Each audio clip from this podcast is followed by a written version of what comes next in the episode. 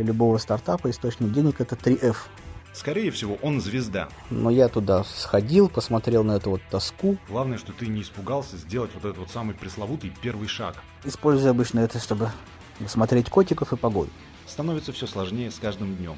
Что доллар тому, кто придумал, 10 долларов тому, кто реализовал, и 100 долларов тому, кто это продал. Игорь, ну кому как не тебе задавать этот вопрос в завершении нашей беседы. Вставай, работай, хватит прокрастинировать.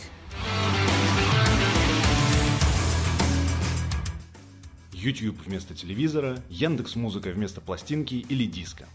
Вроде бы ничего особенного, вроде бы будни, но вы хоть на секунду задумывались о том, какой скачок совершила индустрия, чтобы прийти к таким инновациям.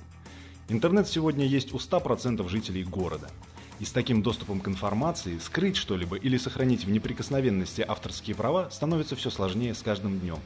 Но что же делать молодым музыкантам, писателям или поэтам, которые боятся утратить свое творчество, но и поделиться им с аудиторией тоже мечтают? Есть решение. И о нем нам расскажет человек, который уже 10 лет это решение рынку предлагает. У нас в гостях программист, музыкант, бас-гитарист группы Animal Jazz Игорь Булыгин. СПБ Tech Talks. Игорь, привет! Тот, кто постарше, помнит, каково это. Включаешь радио и слышишь песню, а и по телевизору смотришь клип. И раз исполнитель туда попал, скорее всего, он звезда. Сегодня на YouTube или в Spotify выскакивает рекомендация, и ты слушаешь новый трек от музыканта. Они что, тоже звезды? Что изменилось с приходом в индустрию новых технологий? Да все изменилось. Технологии новые развиваются в каком-то совершенно бешеном темпе. Потому что ну, даже на моей памяти я Помню, как я бегал с двумя копейками через дорогу в телефон-автомат, чтобы позвонить кому-нибудь, какому-нибудь счастливчику, у которого был домашний телефон. А сейчас у меня в кармане лежит коробочка, с помощью которой я могу связаться со своим двоюродным братом в Лос-Анджелесе. Вот, и это мне не стоит ни копейки. Ну и кроме того, я могу найти практически любую информацию, доступную человечеству, за пару секунд. И, ну, я использую обычно это, чтобы смотреть котиков и погоду. Сейчас, с одной стороны, любой артист может стать звездой. С другой стороны, в прежние времена любому артисту, даже звезде, достаточно было выпустить какой-нибудь хороший альбом, и он мог на эти деньги существовать, по крайней мере, несколько лет, а то и всю жизнь, в зависимости от альбома. Я вот частенько поражен, что какие-то огромные залы, битком набитые людьми, собирают артисты, которых я вообще не слышал до этого ни разу, даже названия, не то что песни. Раньше было понятно, что если артист собирает зал, то ты уж как-нибудь, где-нибудь да, что-нибудь дослышал про него по телевизору, по радио, там, не знаю, в газете или от друзей. А сейчас нет, сейчас э, достаточно большую аудиторию может собрать абсолютно неизвестный исполнитель. Да, и он, не знаю, считать ли его звездой, ну, наверное, да, это звезда. Другой вопрос, что, опять же, насколько эта звезда долговечна, потому что в любую секунду может появиться новый такой же артист, и публика побежит на него, потому что все-таки количество публики ограничено.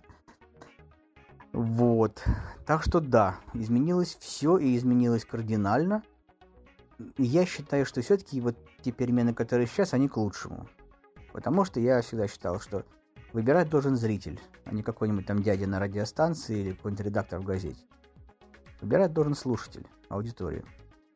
И то, что аудитории сейчас доступно такое количество артистов, это здорово. Артистов меньше не станет, потому что настоящий артист творит не за деньги, как бы, потому что он не может этого не делать. Так что я думаю, что у нас всегда будет хорошая музыка, хорошее какое-то искусство, которое всегда будет доступно и при условии хорошего качества этого искусства оно будет должным образом оплачиваться. Но ты ведь не всегда был музыкантом известной группы. Расскажи, пожалуйста, о своем пути с момента получения образования до первого места в чартах. Да, действительно, я не всегда был музыкантом, я не родился музыкантом. Скажу больше, я даже не ходил ни в какую музыкальную школу, все, что я умею, это, так можно сказать, самоучка. Если не считать занятий классической гитарой, когда мне было 15, 14-15 лет, в школе мне было делать нечего. Вот, но так получилось, что вокруг меня были какие-то музыканты всегда, и я им там где-то помогал, подыгрывал, в основном на бас-гитаре, потому что На гитаре было кому выпендриваться, а мне всегда оставляли самую такую черновую работу. Вот. Потом я все это немножко подзабросил, учился на инженера по микроэлектронике полупроводниковым приборам. Вот, но в 98-м закончил институт. Меня начали приглашать в так называемый ФТИ, наш физико-технологический институт Жареса Алферова, в качестве лаборанта, аспиранта. Но я туда сходил, посмотрел на эту вот тоску 50-х годов и решил не связываться. Вот. Ну, а тут один мой приятель как раз сколачивал группу, ему нужен был бас-гитарист, и он вспомнил, что я там году в 90 каком-то первом, там, втором играл в группе «Турецкие бани» на бас-гитаре. Э, вот, пригласил меня, и там мы познакомились с Михалычем, ну и, собственно, все завертелось. Так что вот так с тех пор, получается, с 98-го, уже больше 20 лет, я вот пощипываю эти толстые струны. При этом, как мы знаем, Animal Jazz одними из первых в России начали использовать краудфандинг. Эти истории завершились просто блестящим результатом. Скажи, пожалуйста, что нужно сделать, чтобы проект прошел удачно? Может быть, есть какой-нибудь секрет успеха? Да, краудфандинг вещь очень хорошая, полезная. Э, очень может помочь каким-то начинающим артистам, у которых нет своих там средств, ну, опять же, на запись альбома или на создание какого-то там произведения, потому что в наше время сейчас все требует денег.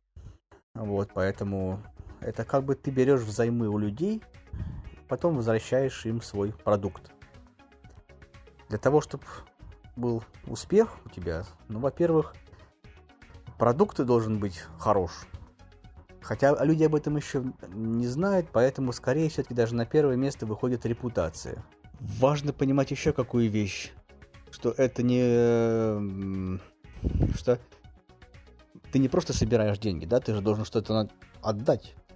Поэтому если вот взять все то, что мы собрали, вычесть расходы на запись, вычесть расходы на создание дисков, потому что мы же не просто там собирали на, на запись, мы же продавали именно акции, куда входили какие-то материальные носители. То, что мы потом посылали по почте всем нашим подписчикам.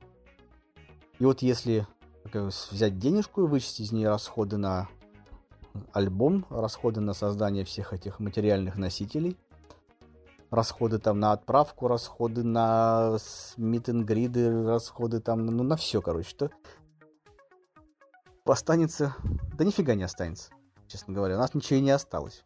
Поэтому это краудфандинг, это как бы продажа наоборот, то есть сначала люди тебе присылают денежку, а потом ты им э, рассылаешь то, что ты создал. Так что те, кто думает, что с помощью краудфандинга можно набрать миллионы и потом на, с этими миллионами клево тусить на Канарах, не получится. Не, у некоторых получается. Я слышал истории, как какие-то два парня, которые собирали деньги на создание какой-то компьютерной игры. Они собрали деньги, поехали в Таиланд, там год прекрасно тусили, проводили время.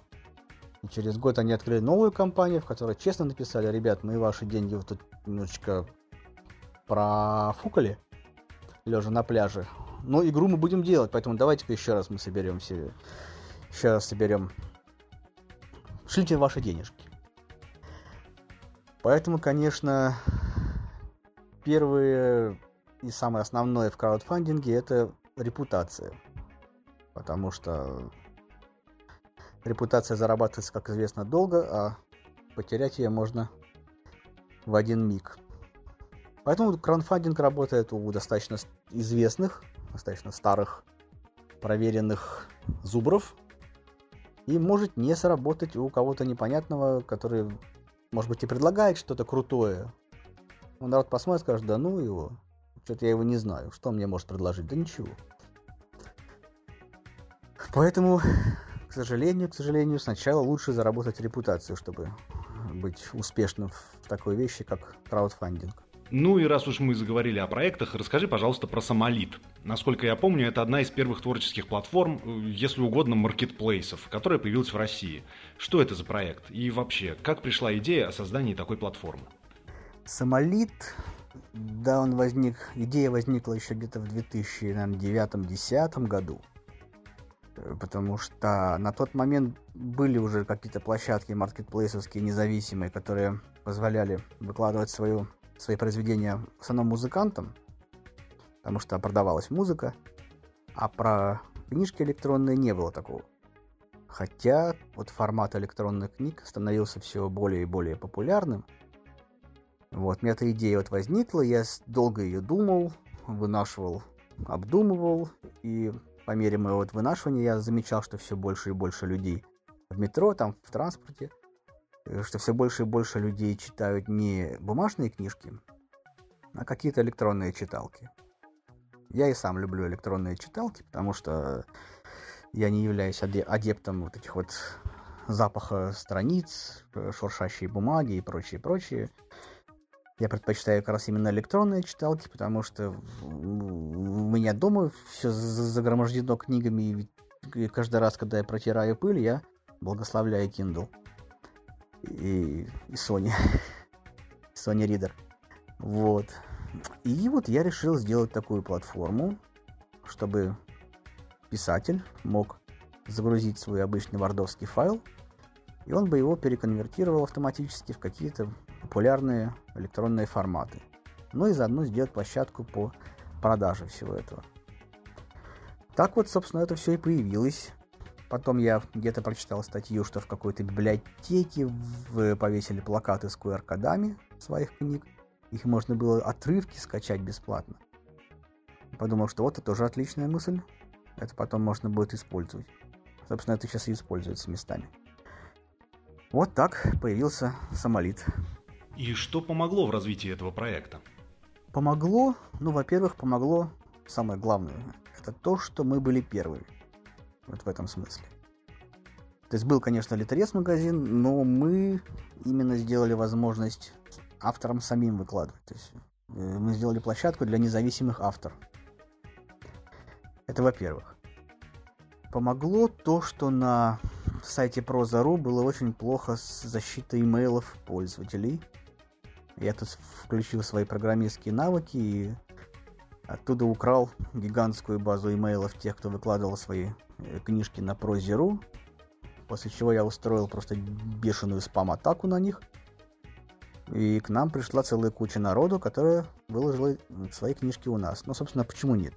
Если есть площадка, которая готова предоставить свои ресурсы на, для твоих книжек, почему бы не, не выложить? И Третье, это уже предполагало финансовые затраты, помогли родственники. Ну, как известно, что для любого стартапа источник денег это 3F английских, да, Friends, Full and Family. Вот спасибо Family, они немножко помогли, и мы вот сделали такую вещь, мы разместили плакаты с QR-кодами нашей библиотеки в метро. Мы разместили там три плаката, у нас на Парке Победы, по-моему, где-то на гостинке и еще где-то. И это вызвало какой-то бешеный резонанс в прессе. Об этом написали все, кому не лень. У нас там брали интервью. И вот тоже вот на начальном этапе это очень здорово продвинуло проект. Сейчас проект работает. Но тут как бы, к сожалению, никакой прибыли он не приносит, честно говоря. Тут вот надо признать, что я это делаю на чистом энтузиазме, потому что, во-первых, мне жалко авторов наших, потому что они выложили свои книжки, они чего-то ждут, там обсуждают, там друг на друга пишут рецензии, ругаются, но покупать их не покупают. Видно, у нас тут нет такой традиции, не знаю. Поэтому даже книжка за 10 рублей, которую можно в два тычка в экран купить, и, и все равно не получается. Не знаю почему. Вот. Э, но он работает, он пыхтит. У меня есть масса идей по его развитию, но пока все никак не доходит руки. Конечно, если бы нашелся кто-нибудь, кто смог бы его как-то продать, продать эти услуги, потому что вот я могу придумать идею, я могу ее реализовать, но я их совершенно не умею продавать. Это вот есть моя такая моя такая вот особенность организма, к сожалению. Не предприниматель я. А это, пожалуй, очень важно в нашем капиталистическом обществе, потому что есть даже какая-то тоже американская поговорка, что доллар тому, кто придумал, 10 долларов тому, кто реализовал, и 100 долларов тому, кто это продал. Я вот теперь убеждаюсь все больше и больше в справедливости этой пословицы. Но он работает, заходите, качайте.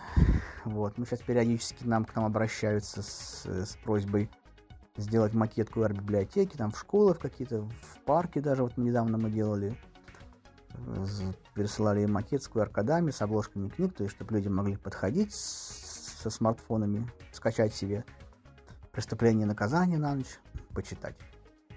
Так что заходите, читайте. Окей, но главное, что ты не испугался сделать вот этот вот самый пресловутый первый шаг. А какой ты совет дашь нашим слушателям, которые как раз сомневаются в том, каким он должен быть? С чего начать? Э, совет, если имеется в виду совет как какого-то стартапера, то опять же я не могу назвать себя успешным стартапером, поскольку э, мой, мои стартапы денег особо пока мне не принесли.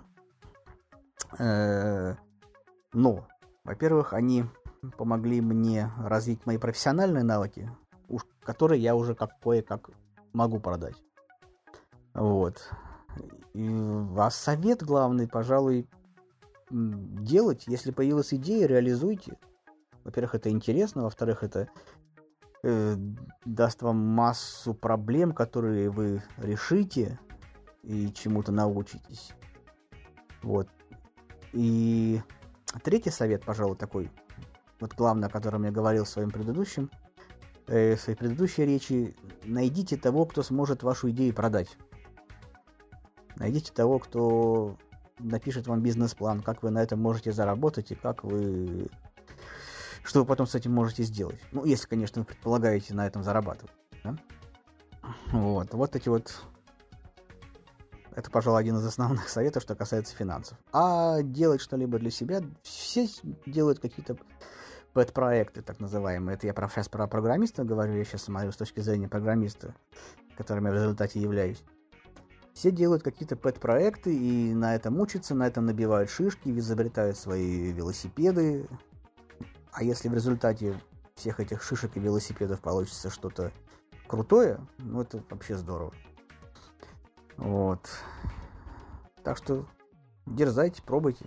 Ну и мы так плавно подходим к нашей новой рубрике, которая называется «Книга лучше». Здесь наши гости рассказывают о книгах, которые либо помогли им преодолеть нелегкий период в жизни, либо чему-то научили полезному, ну или чем-то просто увлекли.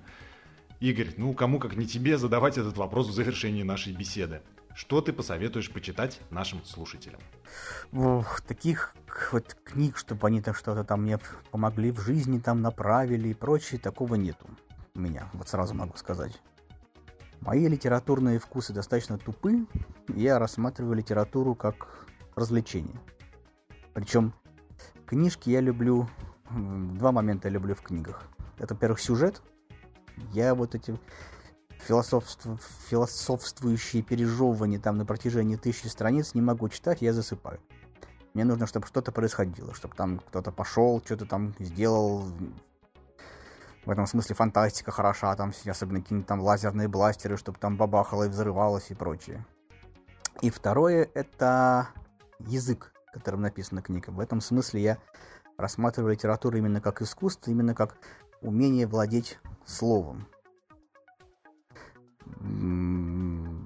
Вот как примеров могу привести, например, два совершенно противоположных, ну, для меня, вот автора, это, во-первых, Довлатов, который владеет словом в котором именно вот в котором ценен именно минимализм.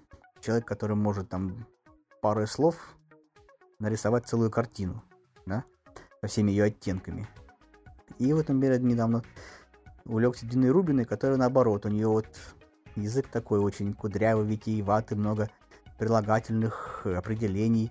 Вот он все это бьет, вьет, вот это вот кружево. Это приятно читать. Вот. Так что вот сюжет и язык. Причем, если у книги хороший язык, то я могу даже простить отсутствие сюжета. Но не наоборот. Потому что даже самый увлекательный сюжет, написанный ужасным языком, я читать не могу. Э, в этом смысле, да, вы очень, очень много примеров. Например, кстати, я где-то слышал, что Достоевский на французском читается гораздо более увлекательно, чем на русском. Э, вот что касается иностранной литературы, очень многое зависит от переводчика. Для меня это тоже очень важно. А вот таких книг, которые бы меня чем-то там мотивировали, помогли в жизни, нет, пожалуй, такого нет. Меня мотивируют две вещи. Либо мой собственный интерес сделать что-либо. Если мне интересно, я буду сидеть заморачиваться. Ну, либо какой-нибудь человек, который будет меня пинать. Вставай, работай, хватит прокрастинировать. Книги, к сожалению, такой, такой властью надо мной не обладают. Так что посоветовать могу только то, что поймите, что вам нравится, и выбирайте книги вам по вкусу. И бросайте книги, которые вам не, не, не зашли. Вот не зашли, там прочитали 10 страниц, там продрались, не понравилось, надо выбрасывать. Книг много, найдется ваш. Ну окей, Игорь, в таком случае, пожалуйста, посоветуй, как выбрать книгу. Ой, слушайте, я тут не советчик, правда. Я... Мои вкусы ужасны, как мне все говорят, поэтому я даже ничего не могу по этому поводу советовать. Пожалуй, ну вот, если учесть мои рекомендации, потому что я раньше говорил, оценивайте книгу э, ну, если, если вам не важен сюжет, то оценивайте язык, это важно. Литература — это искусство, и то, как писатель владеет инструментом своим, это очень важно. Вот, например, ну хорошо, давайте вот по классике пройдемся. Э, я, например, обожаю Пушкина, как ни странно, хоть он уже всем набил оскомину, и это наше все и прочее, и прочее, но прочитайте какое-нибудь стихотворение Тридиаковского, например, а потом Пушкина, и вы поймете, что такое настоящий человеческий русский язык. Ну, Толстой скучный, Достоевский скучный, Чехова читать. Вот Чехов, вот еще один человек, который, во-первых, владел как сюжетом, так и языком. Вот тот же Давлатов, это его достойный продолжатель. Давлатов это вообще топ для меня, по крайней мере. Именно по части русского языка. Иностранные писатели, ну тут на самом деле все от перевода зависит. Тут никогда не угадаешь. Писатель может быть отвратителен на, на своем собственном языке и прекрасно переведен. И наоборот. Так что учите языки. Либо учите языки, либо полагайтесь на переводчиков. А вообще, вы читайте просто все подряд. Не зашло, выбрасывайте. Не зашло, выбрасывайте. Это ничего в этом страшного нет. Литература, поймите, что литература это все-таки развлечение как и любое искусство. И если вас это развлекает, все. Э, спасибо писателю, я прекрасно провел время.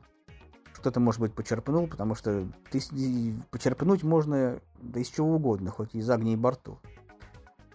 Про качается, потому что уже есть какая-то житейская мудрость, что не нужно ходить по тонким досочкам. Так что э, чтение должно развлекать а все сопутствующие какие-то при этом, то, что какие-то знания и умения, которые вы при этом получаете, это уже сопутствующая вещь. Так что читайте все подряд, не бойтесь, пойдите на самолет, скачивайте оттуда. Там и среди независимых авторов есть весьма интересные ребята, так что заходите, изучайте и читайте. Вот, мой, вот вам мой совет. Игорь, большое тебе спасибо, что удалось выделить время для нашей беседы. А нашим слушателям я хочу сообщить, что одна из виртуальных библиотек Самолита в ближайшее время появится в технопарке Санкт-Петербурга. Так что приходите на наши мероприятия, знакомьтесь с проектами и до новых встреч. С вами был Дмитрий Павлоцкий. Это Talks. SPB Tech Talks.